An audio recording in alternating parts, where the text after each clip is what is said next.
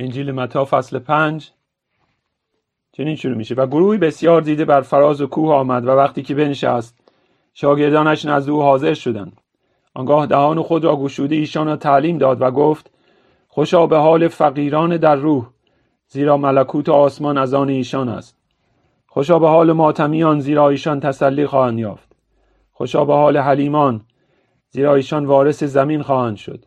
خوشا به حال گرسنگان و تشنگان پارسایی زیرا ایشان سیر خواهند شد. خوشا به حال رحم کنندگان زیرا بر ایشان رحم کرده خواهد شد. در جلسه قبل اون سه آیه اول دقت کردیم و گفتیم که اینا خصوصیات شهروندان ملکوت آسمانی است خصوصیات مسیحیان راستینه. امروز قصد داریم به آیه دیگه دقت کنیم. خوشا به حال گرسنگان و تشنگان پارسایی زیرا ایشان سیر خواهند شد.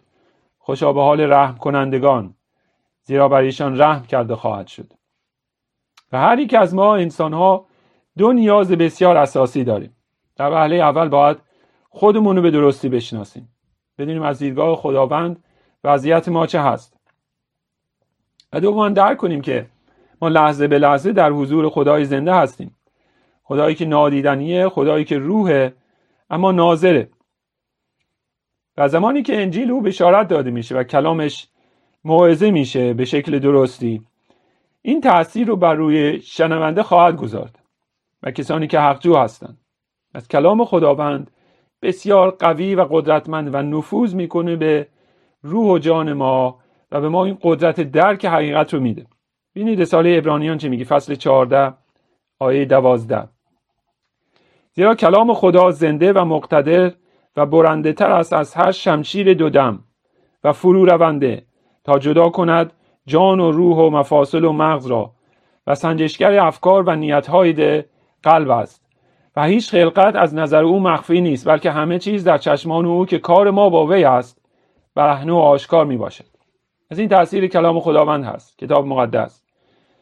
این کتاب مثل کتاب های دیگه نیست. مثل اوستا و یا قرآن و یا کتاب های مذهبی دیگه نیست. وقتی که موعظه میشه با قدرت روح القدس یه تاثیر غریب و اسرارآمیزی روی دل شنونده می‌ذاره. ولی این تاثیرش اینه که باعث میشه اون فرد خودش رو به درستی بشناسه. و در میابه که افکار و نیاتش و خواسته هاش از تضاد با کلام خداونده. و همچنین کل زندگیش چنان که خداوند می‌خواد نیست و به یک معنا این فرد در میابه که گناهکاره. وقتی که ما این مطلب رو درک کردیم روح خداوند کلام رو به کار برد و در دل ما اثر گذاشت و ما این حقیقت رو فهمیدیم اون وقت این باعث میشه که دریابی ما فقیران در روحیم که توضیح دادیم جلسه قبل. و این ادامه میابه و ما بدل میشیم به ماتمیان کسانی که شرم و اندوه داریم از زندگی گذشتمون و خود رو فروتن می‌سازیم. حلیمان و این افرادی متبارک خوانده شدن به این مطالب در جلسه قبل اشاره کردیم که اینا خصوصیات اون حقجویانی هست که واقعا نجات یافتن اون نوکیشانی که ایمان آوردن. اما این شناخت کافی نیست. اینکه صرفا خودمون رو درست بشناسیم که چه انسانهایی هستیم این قدم اوله. اینها به این منظوری که وقتی که خودمون رو شناختیم دست از خودمهوری برداریم.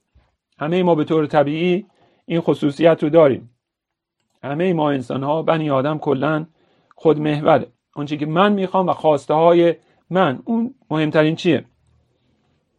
وقتی که ما انجیل رو میشه یا کلام خداوند به ما نشون میده که در ما هیچ نیکویی نیست و در میابیم که فقیران در روحیم و بعد بدل میشیم به ماتمیان. بدین منظور نیست که تا آخر عمر به این شکل باقی بمونیم. بلکه بدین منظور تا از اون خودمهوری دست برداریم از اون نگاه به خودمون و توانایی های خودمون برداریم. ناامید بشیم. و نظر کنیم به کسی که قادر تمام این برکات و نیازهای معنوی رو ما رو فراهم کنه. یعنی اون چیزی که فاقدش هستیم به ما عطا کنه. ما باید دریابیم که نیاز داریم تا به ما رحم بشه. اما ابتدا این نیاز باید در ما ایجاد بشه. ابتدا باید دریابیم که وضعیتمون به چه شکل هست. دریابیم که به خودی خود و با تلاش ها و کارهایی که انجام میدیم هیچ شایستگی و پارسایی درمون نیست. و بعد این آیات به ما میگن کسانی که تشنه و گرسنه پارسایی شدن اینها سیر خواهند شد و کسانی که به دیگران رحم نشون میدن به اونها رحم کرده خواهد شد. و این برکات به اون حقجویان می‌رسه کسانی که این حقایق رو در خودشون در درک می‌کنن و بعد اشاره می‌کنیم که چگونه به اینها خواهند رسید. اما قبل از اینکه به اون موضوع برسیم باید دقت کنید. این دو نکته رو که خصوصیات یک مسیحی واقعی هست که این دعایی بهش اشاره می‌کنه. کسانی که تشنه و گرسنه پارسایی و کسانی که به دیگران رحم نشون میدن. این دو خصوصیت رو شما در هیچ مسلمان متحدی نمی‌بینید. اگر اونها واقعا به دینشون و دستورات دینیشون پایبند باشن اگر واقعا تلاش کنن مثل یک مسلمان زندگی کنن. این افراد هرگز غیر ممکنه دریابند که فقیر و برهنه و گناهکارن. به این موضوع هرگز نخواهند رسید. تا بعد تشنه و گرسنه اون بشن.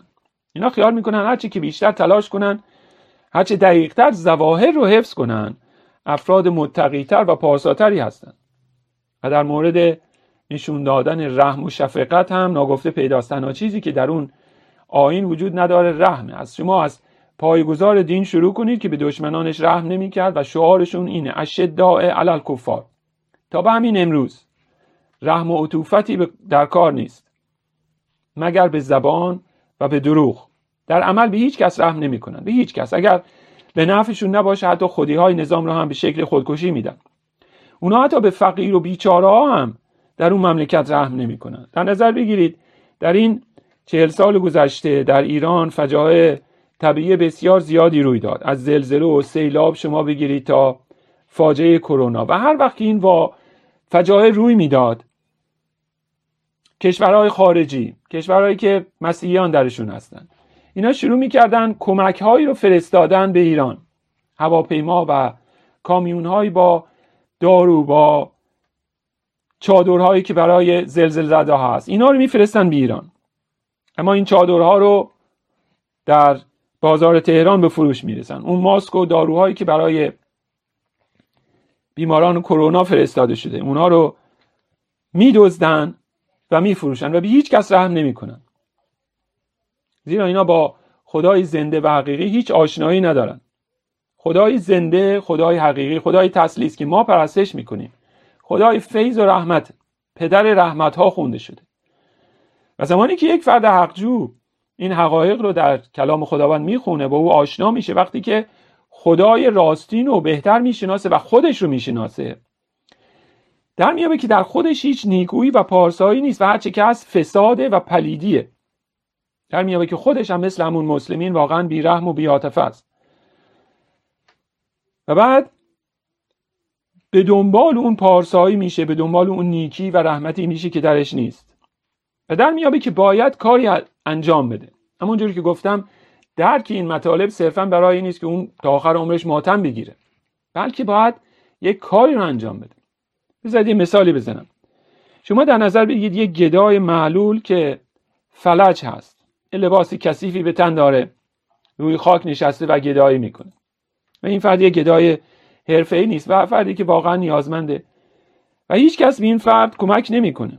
فرد بسیار بدبخت و گرسنه است واقعا نیازمنده و کاری از دستش بر نمیاد. کسی هم به هیچ توجهی نداره. وقتی که در این شرایط هست در نظر بگیرید که یک فردی که ثروتمندترین فرد اون شهره از مسیر این گدا عبور می‌کنه. این گدا هم شنیده که ایشون آدم دست و دلبازیه. حالا این فرد که گدا هست. در این شرایط چه کاری باید انجام بده؟ آیا باید به احترام نگاه کنه تا او بگذره یا اینکه صداش رو بلند کنه بگه ای آقا بر من رحم کن. همونجوری که اون گدا اون گدای کور در کنار مسیر راه نشسته بود و زمانی که خداوند از اونجا رد می‌شد فریاد برداشت. ای پسر داوود بر من رحم کن. وقتی که خداوند از اون جاده اریها عبور می‌کرد. پس شنیدن کلام و درک اون وقتی که می‌فهمیم وضعیتمون چی هست باید باعث بشه تا فریاد برداریم. خداوند بر من رحم کن. و این تاثیر باید روی اون فرد گذاشته بشه. پی به غنای فیض خداوند ببره. خدایی که فیاض پر از رحمت و محبته. گناهکاران رو به رایگان میبخشای فیضش رو به رایگان عطا می‌کنه؟ و از راه ایمان نجات میده. نه از راه اعمال و ثواب. وقتی که ما این حقایق رو درک می‌کنیم باید دست از خودمهوری برداریم. باید درخواست کنیم تا اینا به ما عطا بشه. ما اون ما پی به اون نیاز عمیقمون می‌بریم. و به علاوه کلام به ما میگه که خداوند عیسی مسیح اون نیاز رو کاملا برطرف می‌کنه. او به ما رحم می‌کنه.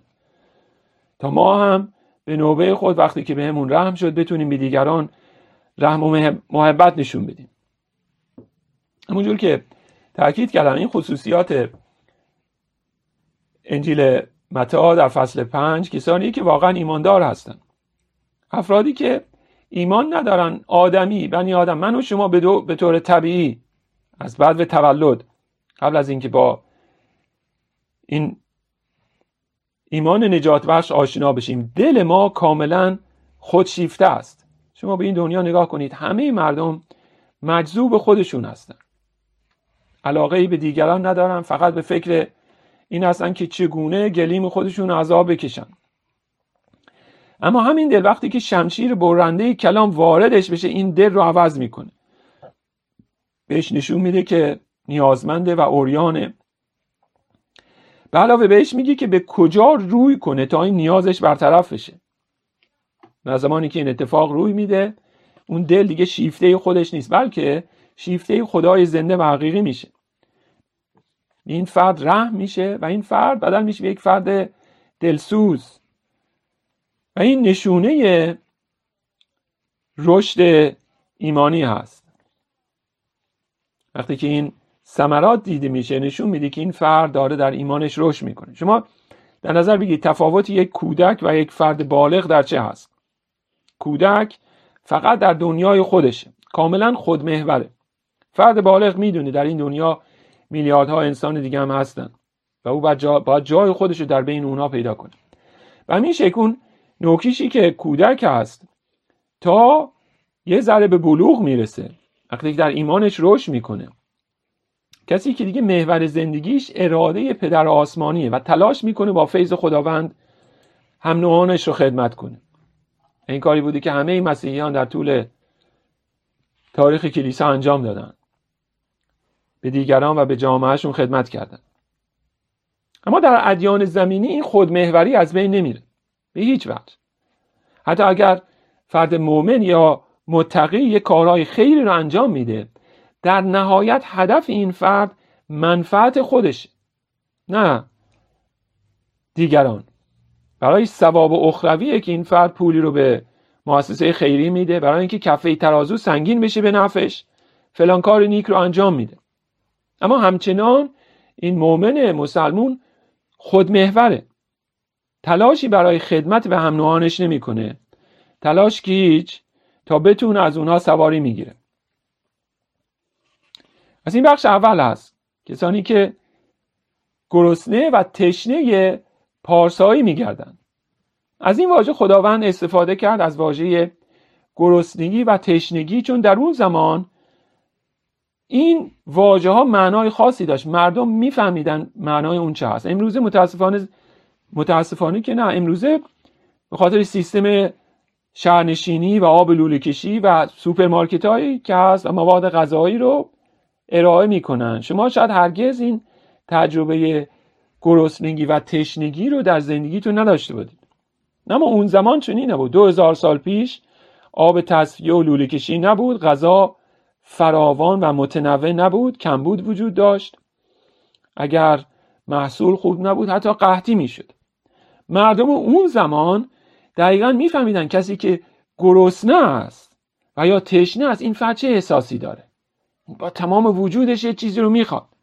میفهمیدن این واژه ها اشاره داره به چه تمایل قوی در دل یک فرد حالا برای آب هست یا برای غذا هست. و در این عبارت که خداوند استفاده می‌کنه. و از واژه گرسنگی و تشنگی در کلماتش استفاده می‌کنه. برای این نشون بده که ایماندار راستین به چه میزان علاقمند میشه. به پارسایی که در خداوند هست. اما این پارسایی معناش هست گاهی ترجمه شده عدالت. پارسایی و عدالت در همین موعظه بالا، بالای کوه بارها بهش اشاره شده.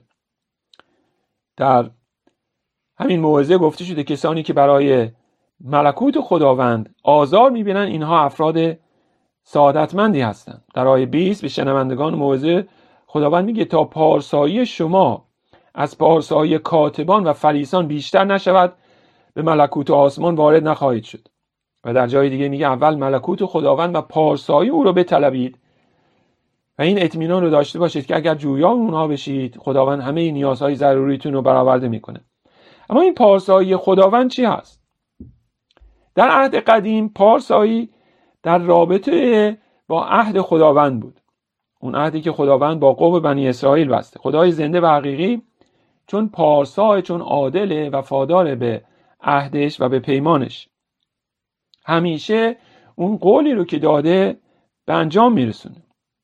همیشه به وعده خودش عمل می‌کنه چه برای حمایت از دوستدارانش باشه و چه مجازات گناهکاران از روی عدالت. اما این پارسایی صرفا محدود به اجرای عدالت نمیشه. بلکه کتاب مقدس ما میگه که ثمرات این پارسایی چه هست؟ اشعیا 32 17 چنین میگه ثمره عدالت صلح و سلامتی خواهد بود و نتیجه عدالت یا پارسایی آرامی و امنیت تا ابدالآباد. خدای زنده خدای حقیقی عادل هست. گناهکاران رو مجازات می‌کنه. در عین حال حاضر تا اونها رو نجات بده. او نجات دهنده است. خداوند از زبان اشیا در فصل 44 آیه 21 چنین میگه. غیر از من خدایی نیست. یعنی خدای تسلیس خدای عادل و نجات دهنده. آری جز من خدایی نیست. اگر در این جان خدایانی هست و ادیان دیگه اونها رو پرستش می‌کنن اون یک خدای باطله. خدای زنده و حقیقی. خدایی که نجات میده قومش رو. خدایی که به دشمنانش رحم می‌کنه. بلافاصله اونها رو به آتش جهنم نمیاندازه. و زمانی که ما این مطالب رو میشنویم و یا می‌خونیم با ذات او آشنا میشیم. و هرچی که بیشتر او رو بشناسیم و بهتر او رو بشناسیم بیشتر و بیشتر مشتاق و علاقمند او میشیم. این تشنگی و گرسنگی در ما ایجاد میشه. و این در وهله اول اشاره داره به اینکه می‌خوایم یه رابطه دوستی و مشارکتی داشته باشیم با چنین خدایی. در وهله دوم این پارسایی اشاره داره با اینکه مسیحیان در این دنیا چگونه زندگی می‌کنن. چون اونها همیشه در حضور خداوند هستند خداوند قدوسه. اونها هم آرزو دارند رابطه دوستانه با خداوند داشته باشند و با دیگران. در این دنیایی که در گناه سقوط کرده و درش پارسایی نیست. یک مسیحی همیشه این احساس تشنگی و گرسنگی رو برای پارسایی داره. در دنیایی که پر از بیعدالتی و بیوفاییه دنیایی که پر از ظلمه دنیایی که به کسی رحم نمی‌کنه. یک مسیحی به دنبال رحمت دیدنه و به دنبال رحمت رسوندن به دیگرانه. در مورد این پارسایی و عدالت که ما جویای اون هستیم باید بدونیم که این سه جنبه داره. در جنبه اول این پارسایی رو خداوند ما عیسی مسیح به شکل کامل فراهم کرده و به همه ایماندارانش عطا می‌کنه. ما گناهکاریم پارسایی از خود نداریم فاقد اون هستیم. اما خداوند عیسی مسیح که بدون گناه بود و شریعت رو در کل زندگیش کاملا حفظ کرد پارساییش از راه ایمان به ما عطا میشه. دوم قرنتیان 5 چنین میگه آیه 21 زیرا او را که گناه نشناخت در راه ما گناه ساخت تا ما در وی پارسایی خدا شویم. و این هسته اصلی انجیل. ما مسیحیان از راه ایمان به خداوند و نجات دهنده خودمون پارسا محسوب میشیم. به خودی خود هیچ پارسایی نداریم. خداوند اون رو کاملا به حساب ما می‌ذاره. و که از تفاوت اساسی مسیحیت با ادیان زمینی. در ادیان زمینی فرد مؤمن باید تلاش کنه روزه بگیره نماز بخونه تا بابت کارهای خداپرستانش پذیرفته بشه. فقط سعی می‌کنه پارسایی برای خودش فراهم کنه. اما در دین آسمانی در دین راستین خداوند این نیاز حقجویان رو کاملا برطرف می‌سازه. پارسایی رو هدیه می‌کنه عطا می‌کنه. به رایگان و از روی فیض به اونها میبخشه. پس این بعد اول این قضیه است. پارسایی که به حساب ما گذارده میشه از لحاظ قضایی. بعد دوم پارسایی این است که واقعا خداوند وقتی که ما رو پارسال شما از ایمان نجات داد. شروع می‌کنه ما رو عوض کردن. وقتی که میگیم خداوند ما عیسی مسیح ما رو نجات میده نجات دهنده ای ماست باید به یاد داشته باشیم او ما رو از گناه نجات میده. از عواقب گناه و همچنین از تاثیرات اون گناه در همین دنیا. مسیحی شدن یعنی همین یعنی خداوند عیسی مسیح نه فقط مرا از جهنم و مجازات ابدی گناهانم نجات میده. بلکه از همون گناهانی که در این دنیا برام عادت شده بود و بهشون اهمیتی نمی‌دادم.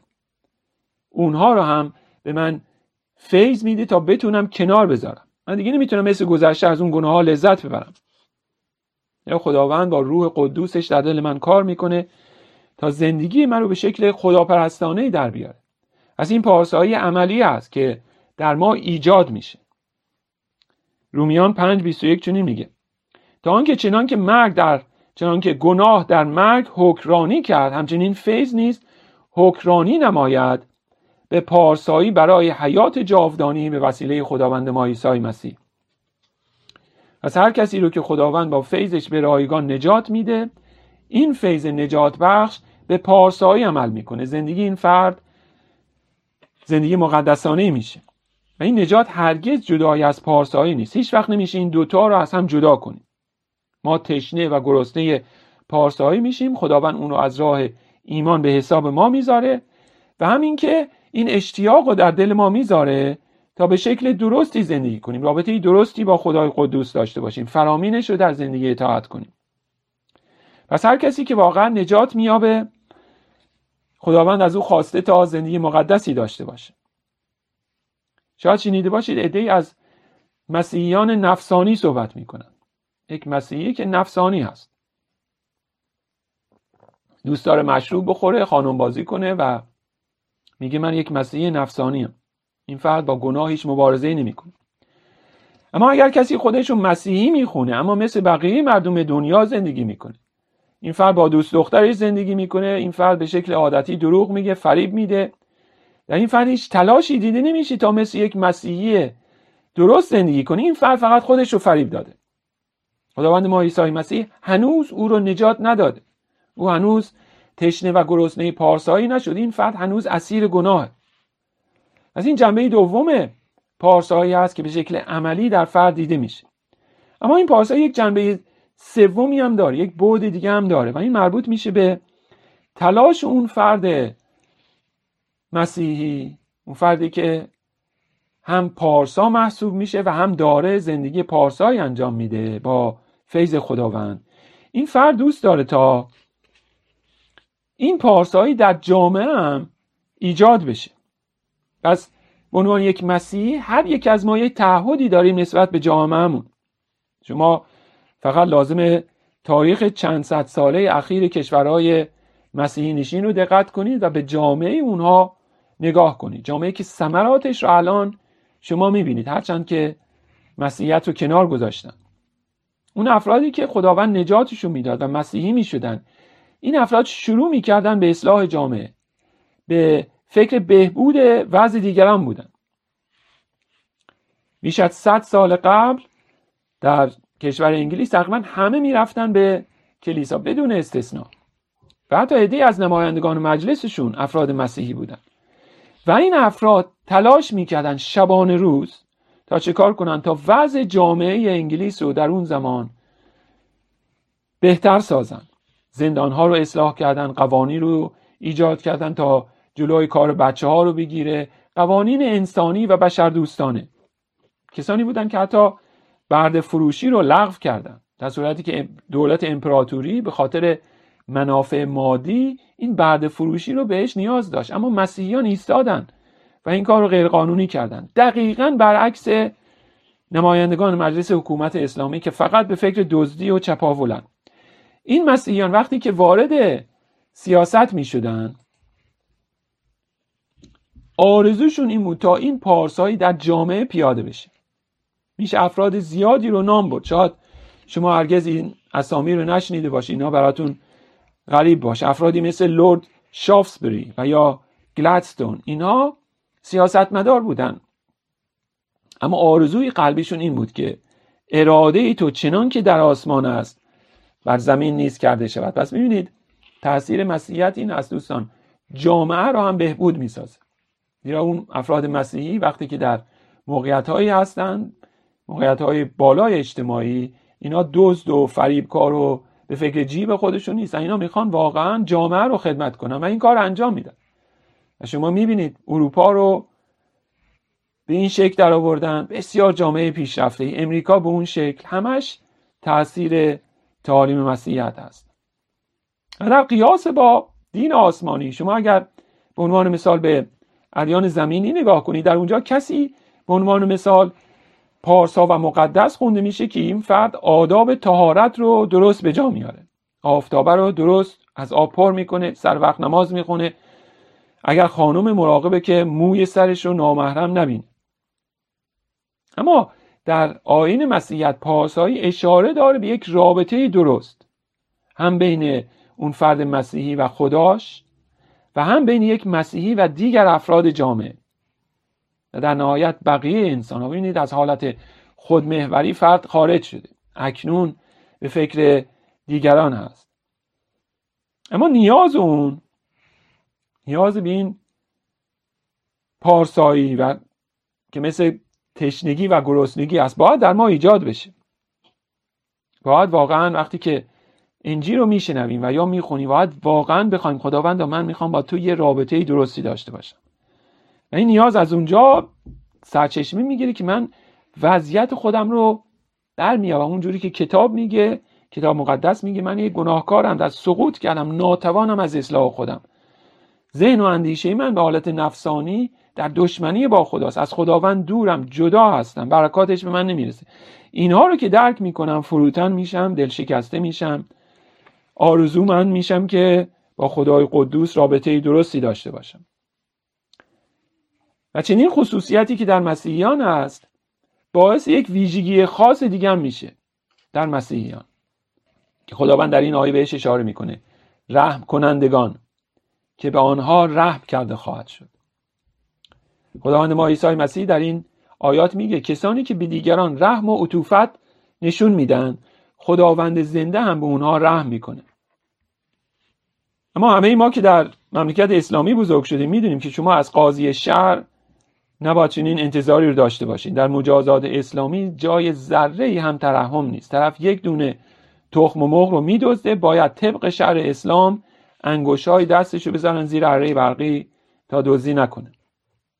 شما اگر پاتون به دادگاه های اسلامی و یا بازداشتگاه های حکومت اسلامی رسیده باشه می‌دونید که مسلمین به کسی رحم نمی‌کنن. کینه جویی انتقام کشی جزی از دینشونه 1400 سال قبل اهل سنت مسلمون های نمازخون که سنی هستن مسلمون های نمازخون شیعه رو که امامی داشتن امامشون رو به قتل میرسونن سلاخی می‌کنن. هنوز این کینه از دل شیعیان نرفته. 1400 سال. کی می‌خواین دست از کینه توزی بردارید؟ 50 سال قبل عرب اطراف اسرائیل شکست خوردن از دست اسرائیل. یک قطعه از مملکتشون از دست دادن. مثل بقیه جنگا. هنوز فتنه نخوابیده. هنوز باید انتقام بگیرن. رحم نشون نمیدن. البته همونجور که گفتم قبل از اینکه ما ایمان بیاریم قبل از اینکه مورد فیض واقع بشیم و خداوند به ما رحم نشون بده ما هم بدون رحمیم زن و شوهرهایی هستن که به جایی که به هم محبت نشون بدن با هم جنگ و دعوا می‌کنن.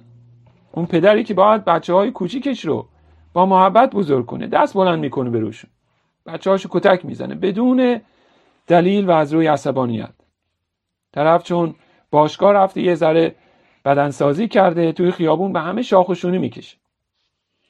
رحم کنندگان کسانی هن که خدای زنده و حقیقی به اونها رحم نشون داده.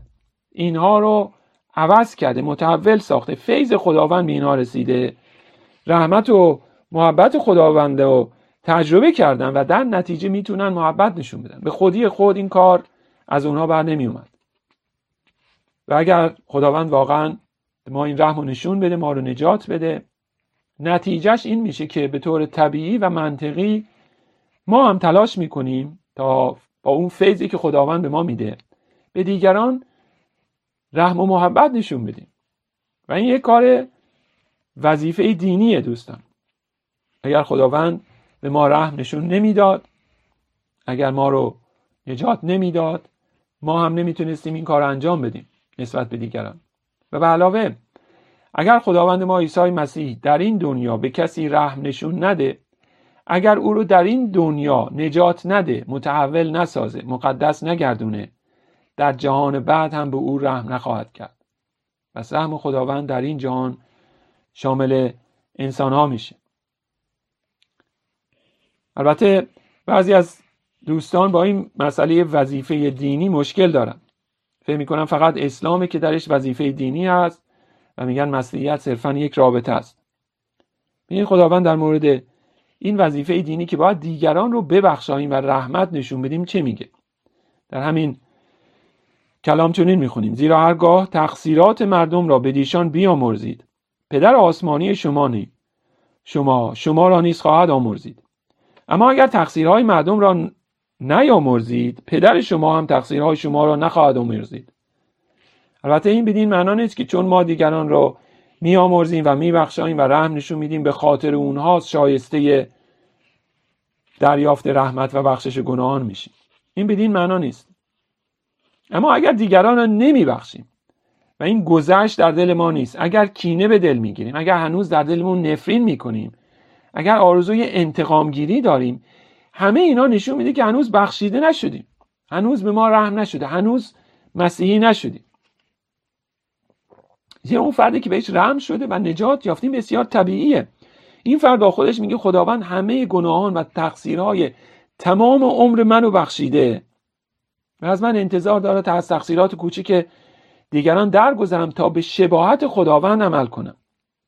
و باید دعا کنه خداوند به من فیض بده تا بتونم این کار رو بکنم. و باید بیاد داشته باشه که این وظیفه دینیشه. در نظر بگیرید وظیفه دینی مسلمون چیه؟ ایشون باید سر ساعت نماز بخون این وظیفه دینیش. وظیفه دینی یک مسیحی چی است؟ یک نوکیش وظایف زیادی داره. یکی از اونها اینی که به دیگران رحم کنه و دیگران را ببخشاید. به چه علت؟ به چه علت باید این کار انجام بده؟ و تا چند مرتبه؟ بعدها در همین انجیل شما می‌خونید که در انجیل متا فصل 18 پتروس میاد و همین سوال از خداوند می‌پرسه. و میگه اگر به من کسی بدی کرد تا چند بار او رو ببخشم. و بعد خداوند براش مثالی می‌زنه. خداوند ما در این مثل میگه یه شخصی بود که به اربابش بدهی خیلی زیادی داشت و چون پولی نداشت تا بدهیشو بده میره نزد اربابش و میگه به من رحم کن و من رو ببخش چون من توانش رو ندارم از من در, در بگذر. اربابش هم این کار انجام میده او رو میبخشه. اما همین مرد که بدهیش بخشوده شده توسط اربابش. میره و کسی رو که بدهی بسیار کوچکتری بود داشت. یقش رو می‌گیره میفرستادش تو زندون. و بعد این خبر به گوش اون ارباب می‌رسه. و در انتهای اون مسئله خداوند از زبان اون اربابی که این فرد رو بخشیده بود چنین میگه. میگه مگر من تو را به رایگان نبخشیدم؟ آیا لازم نبود تو هم بر هم قطار خود رحم کنی؟ چنان که من بر تو رحم کردم. از این منطقیه که ما مسیحیان به کار می‌بریم. وقتی که بهمون بدی میشه. با خودمون میگیم خداوند بر, بر من رحم کرده. من رو به رایگان بخشیده. من به راحتی می‌تونم از تقصیرها و بدی های کوچک مردم درگذرم. و این وضعیت کسانی که شهروندان ملکوت آسمانی هستند. مسیحیان واقعی. خداوند میگه من به شما رحم می‌کنم. تمام گناهان شما رو میبخشم. و از شما انتظار دارم که به همین شکل در پادشاهی من زندگی کنید. حالا باید ببینیم معنای رحم کردن چیست. آیا این صرفا همون محبت نشون دادنه یا اینکه چیزی بیشتر از اونه؟ در مورد این رحم کردن خداوند ما مثالی رو می‌زنه در انجیل لوقا فصل ده زمانی که یک مذهبی نزدش میره و یه سوالی در مورد شریعت می‌پرسه. خداوند ما عیسی مسیح مثالی می‌زنه. مثال معروفی است. مثال سامری نیکو. مردیه که مسافره و این توی راه به دست راهزنها میفته او رو بهنه می‌کنن مجروح می‌سازن. نیمه جان توی راه به حال خود رها می‌کنن طرف رو به مرگ داراییشو بردن مجروح شده. و از اون مسیری که هست و این در اون راه افتاده یک کاهن و لاوی هم عبور می‌کنن. اینها سرشناسان و افراد مذهبی یهودن. این دو مرد مذهبی بدون توجه از اونجا رد میشن.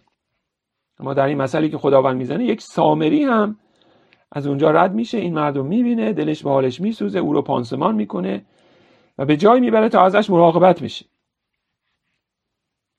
خداوند که این مثل رو می‌زنه برای که از اون مذهبیونی که با شریعت آشناست. و بعد از این فرد می‌پرسه از بین این سه نفر کدوم یکیشون رحمت نشون داد؟ کدوم یکی محبت نشون داد؟ و بعد اون مرد میگه اون مرد سامری. از این مرد سامری در این مثل به ما الگوی میده از رحم کردن به دیگران. رحمت نشون دادن یا رحم کردن. در وعله اول بدین معناست که ما تلاش می‌کنیم تا نتایج و ثمرات گناه رو در زندگی دیگران ترمیم کنیم. اون مرد سامری وقتی دید یه مرد مجروحی توی راه افتاده این احساس مسئولیت کرد. چیزی که متاسفانه در مردم جامعه ما کاملا از بین رفته. این مرد با خودش فکر کرد اون کاری که از دست من بر میاد باید برای این انجام بدم. و بعد میاد برای شفای زخمش او رو پانسمان می‌کنه. این به دنبال راهزنان نمیره. تا حساب اونا رو کف دستشون بذاره. قصد انتقام نداره. این مرد سامری چه کار می‌کنه؟ میاد و کمک می‌کنه. این مرد سامری گله و شکایت نمی‌کنه چرا دیگران بی تفاوت گذشتن. خب منم که سرم درد نمی‌کنه. چرا دخالت کنم؟ اصلا به من مربوط نیست. بذار به کار زندگیم برسم. این مرد سامری تا جایی که توانش رو داشت در جهت رسوندن کمک به اون مرد مجروح تلاش کرد. پس رحم کردن و یا محبت کردن که در این آیه بهش اشاره شده اشاره داره به اینکه ما واقعا آسینامون بالا بزنیم و کاری رو انجام بدیم. تا کسی که گناه و یا مسائل مختلف حرمتش رو ازش گرفته او رو مجروح ساخته. به یاری اون فرد برسیم و کسانی که در قرنهای اولیه مسیحیت میزیستن و مفسری اونا اونا بر این باور بودن که مرد سامری در این مثل خود خداوند ما عیسی مسیحه که حتی به دشمنانش هم رحم نشون میده. و درک اینها برای مسلمین بسیار جذابه. وقتی که اینا رو به شکل عملی می‌بینن زیرا در اون جوامع اسلامی اون چی که شایع بیرحمه. شما تصاویر رو حتما دیدین و فردی که کرونا داره و وسط خیابون یا پیاده رو قش می‌کنه مردم بی توجه رد میشن. کسی توی جاده تصادف می‌کنه ماشینش چپ میشه جسد توی ماشین نیمه جونه. ماشینهایی که از راه می‌رسن اولین کاری که می‌کنن شروع می‌کنن وسایل اون مرد رو از توی ماشین دزدیدن. این الگوها رو رهبران حکومت اسلامی به مردم دادن. اونا گفتن ما به کسی رحم نمی کنیم شما هم رحم نکنید شما هم بشین مثل ما. و بعد این مردم میان وقتی که انجیل رو میشنون وقتی که با حقایق کتاب مقدس آشنا میشن. با تعالیم خدای زنده و حقیقی که میگه رحم کنید.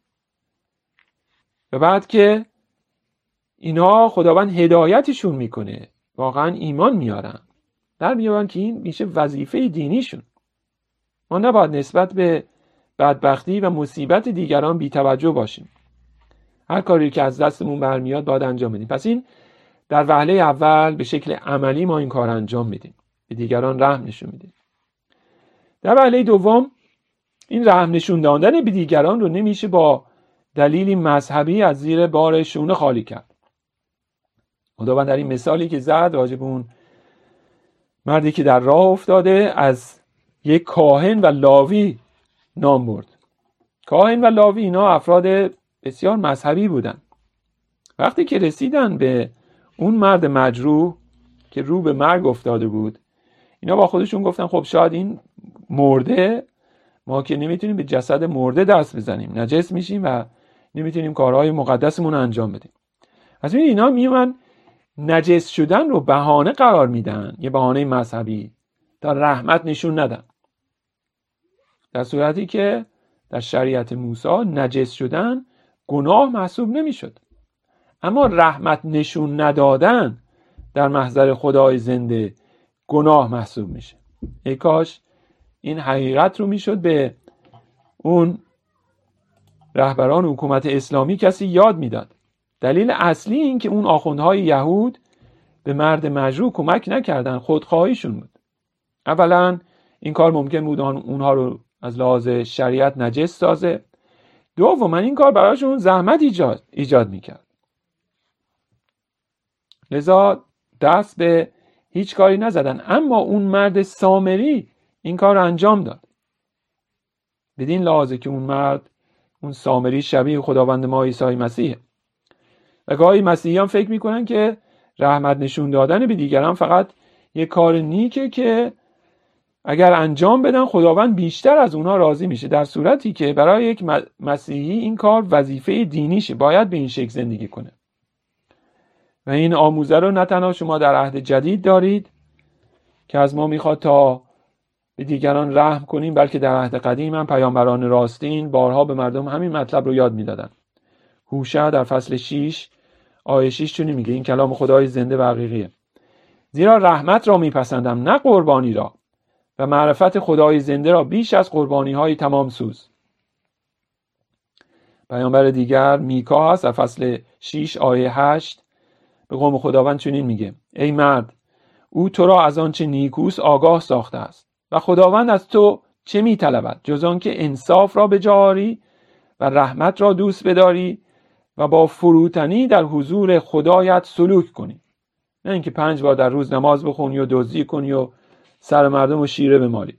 در مزمور 109 نویسنده مزمور یک ایماندار راستینه راجع به دشمنانش صحبت می‌کنه و دشمنان خداوند رو به این شکل توصیف می‌کنه که اونها ذره محبت و رحمت ندارن. به این آیه 16 چی میگه؟ زیرا محبت کردن را در نظر نیاورد بلکه فقیران و نیازمندان را تعقیب نمود و شکست دلان را تا به مرگ. اینا میان به نام بنیاد مستضعفان اموال و دارایی مردم رو غصب می‌کنن. صاحب اونها رو یا اعدام کردن و یا فراری شدن. بعد خود اون آقازاده ها نشستن تو اون خونه های ویلایی و دیوارهای بسیار بلندی دورش کشیدن و حتی اجازه نمیدن کسی بره از اونها عکس بگیره. این کار ممنوعه. این بیرحمی و بیعطوفتی رو شما به ویژه در یهودای از خریوتی می‌بینید وقتی که مریم در اون خانه که خداوند به شام نشسته بود این مریم میاد اون عطدان گران قیمتش رو میشکنه تا خداوند ما عیسی مسیح رو تدهین کنه. یهودا که در اونجا هست و کیف پول دستش گلایه می‌کنه. میگه چرا این عطر بسیار گرونبها رو حروم کردی؟ می‌شد این رو فروخ و پولش رو داد به فقرا. پول رو به فقرا می‌دادیم.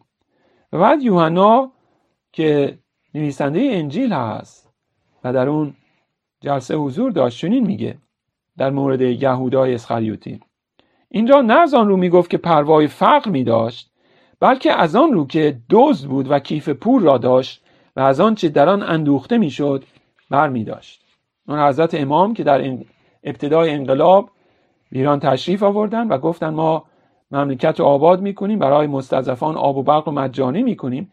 ایشون دلش برای فقرا و مستضعفان نمیسوخت. ایشون و بقیه دار دسته اونها دوز بودن. اینا به دنبال بیت المال بودن. بدون ذره رحم و انسانیت. و این عدم داشتن رحم و عطوفت نشونه دشمنان خداوند عیسی مسیح کسانی که مثل یهودا به او خیانت کردند کسانی که به دیگران رحم نمی‌کنند و چنین افرادی هم خدای زنده و حقیقی بهشون رحم نمی‌کنه. مزمور 21 آیه 13 چنین میگه. هر که گوش خود را بر فریاد بینوا ببندد خود نیز فریاد برخواهد آورد و کسی نخواهد شنید. شما شاید دیده باشید که ماموران حکومت اسلامی میان دست فروشا رو توی خیابون می‌زنن ساعتشون رو به زور می‌گیرن و یا خونه رو روی سرشون خراب می‌کنن. مردمی که بیچارن بی بزاعتن یه زن یتیم یه زن بیوهی که چند تا خشت و حاجه رو سرهم کرده یه آلونکی ساخته. با تریلی میان اونو خراب می‌کنن. یا زمین های کشاورزی یه عده کشاورز بیچاره رو به زور از دستشون بیرون میارن. اینا کاملا غافلن که روزی باید پاسخ این گردن کلفتی رو بدن. روزی فریاد برخواهند آورد و کسی نخواهد شنید. اما نشون دادن رحمت به دیگران یکی از خصوصیات فرزندان خداست. شما نباید از فرزندان شیطان چنین انتظاری داشته باشید. اونها هرگز به کسی رحم نمی‌کنند و کسی که به دیگران رحم نمی‌کنه به خداوند و ملکوتش تعلق نداره. و بیاد داشته باشید وظیفه هر نوکیش اینی که با رحم و عطوفت و محبت با دیگر مردم رفتار کنه. در همه روابطش چه در خانواده چه در محیط کار و چه در محل تحصیل. کسانی که به این شکل زندگی نمی‌کنن و بعد میگن ما مسیحی هستیم اینا خداوند در روز آخر به اونها خواهد گفت ای بدکاران از من دور شوید. پس علت اینکه یک مسیحی باید رحمت نشون بده اینه که این فرد دریافته که چه رحمت بزرگی بهش شده. چه محبت غیر قابل توصیفی. تمام گناهان او رو خداوند ما عیسی مسیح به جای او بر خود تحمل کرد و مجازات شد. به این علتی که اون فرد خودش رو کاملا مدیون چنین خدایی می‌دونه و سعی می‌کنه و دعا می‌کنه تا بتونه فیض نشون بده رحمت کنه به دیگران محبت کنه. و کسانی که بر دیگران رحم می‌کنن اینها سعادتمندترین افرادن و خداوند دعاشون رو بدون پاسخ نمی‌ذاره. خوشا به حال رحم کنندگان زیرا بر ایشان رحم خواهد رحم کرده خواهد شد. دوستان شما شاید هنوز یه فرد کینتوز باشی و یا با خودت میگی که هرگز نمی‌تونی اون فردی رو که به تو بدی کرده ببخشی. اون بدیهایی که به تو شده نمی‌تونی فراموش کنی. شما نمی‌تونی رحم نشون بدی. و به طور طبیعی هیچ کدوم از ما نمی‌تونیم این کار انجام بدیم. ما به طور طبیعی تشنه و گرسنه قدرت و ثروت و آسایش دنیوی هیچ کس به طور طبیعی تشنه و گرسنگی خداوند و پارسایی در دلش نیست. هیچ کس به خودی خود مشتاق و جوی خداوند نمیشه. این اتفاق باید در ما روی بده. باید فقط از خداوند بخوایم تا ما رو بدل سازه به چنین فرداد افرادی. تا ما رو بدل سازه به فرزندانش. تا بتونیم به دیگران رحمت نشون بدیم. ابتدا باید ببینیم وضعیتمون چیه. پی به نیازمون ببریم. و بعد تشنه و گرسنه اون پارسایی بشیم که در خداوند ما عیسی مسیح هست. باید دعا کنیم تا خداوند این حقایق رو به شکل تجربی به هر یک از ما یاد بده.